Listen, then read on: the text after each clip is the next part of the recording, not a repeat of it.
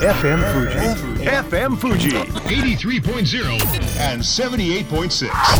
キャンピングカーライフこの番組はキャンピングカーのミスティックの提供でお送りしますスマイルメッセンジャー高杉 J 次郎ですこの番組キャンピングカーライフではキャンピングカーの最新情報キャンピングカーの魅力をお伝えしながら皆さんにキャンピングカーをもっと身近に感じてもらえればと思っていますさて今日もスタジオにはキャンピングカーの製造販売の総合メーカーミスティックの代表取締役佐藤社長にお越しいただいています佐藤社長今回もよろしくお願いしますはい、佐藤です。お願いします。さてキャンピングカーは移動先でそのまま就寝できるまさに走る家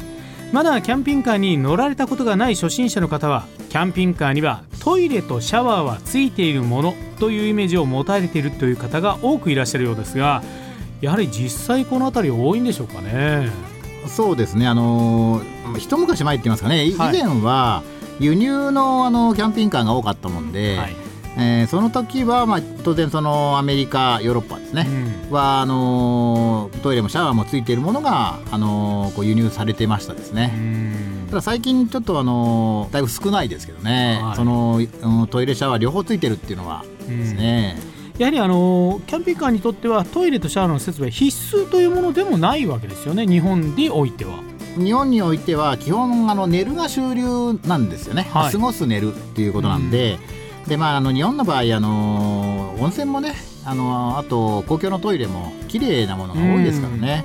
あのまあ、どうしてもあの自分のところでっていうのは、えーここのところは少ないですね。あの日本の場合やっぱりあのかなり距離を走ってる間に、えーシャワーを浴びないといけないとかそれからトイレの場所がないっていうことはあんまりないですよね。そういう意味では不便性はあんまり感じないのかななんて僕は思うんですあのそうですね。温泉なあと特に、まあ、シャワーっていう方で考えると、はい。おーまあ、その地元地元、まあ、行ったところですね、はい。行ったその場所場所で、あのーそれなりのこう有名なですね、えー温泉もありますしトイレよりもむしろシャワーの方が今減ってると言いますかね。少ないですよね。シャワーは当然積んでいますとあれは水はまあ自宅なんかで給水をしていってということになるわけですよね。そまあ、それが多いですね。重さとかも？まあ、あの1リッター1キロはい。ですから、あの大体1人があのシャワーを浴びるときに、まあ、20から25リッターいるって言われてるんですよ。はい、まあ、20としましても、うん。もし例えば4人家族で行ったとして4人で浴びるってなると、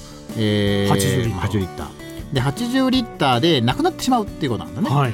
で80リッターが生活用と、まああのこう合わせてっていうところであればあれなんでしょうが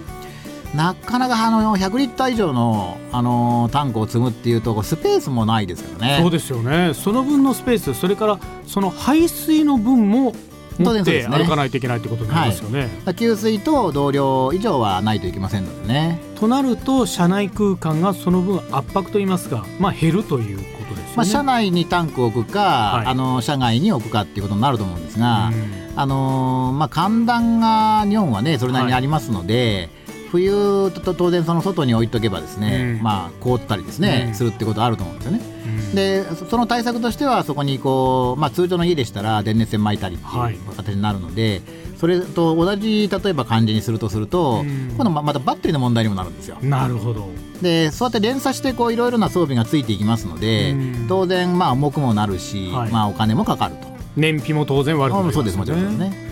だんだんこうキャンピングカーにね、はい使っていただくことが慣れてきた方は、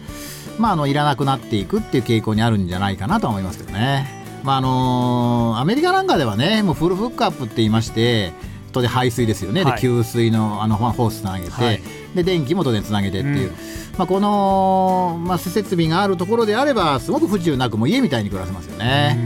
ただ日本なかなかフルフックアップができるっていうところはまあ少ないので、現実的にその車内だけで終わらすっていうことになっちゃいますのうで、ん。私も当初、まあ、今のあの自分のやつもあのついてるんですけどね、はい。使いませんね正直まして。もうあの当初は使っていたんですけど、はい。まあ、今やっぱりどう考えてもあのシャワー浴びるより温泉入った方が気持ちいいですし、うん。でトイレもまあねあのキャンピングカーって基本的にウォシュレットはあの、まあ、ハンディのタイプになるんで、はい。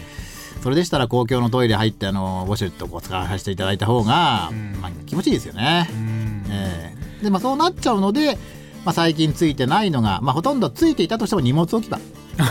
が多いと。なるほど。現実ですね。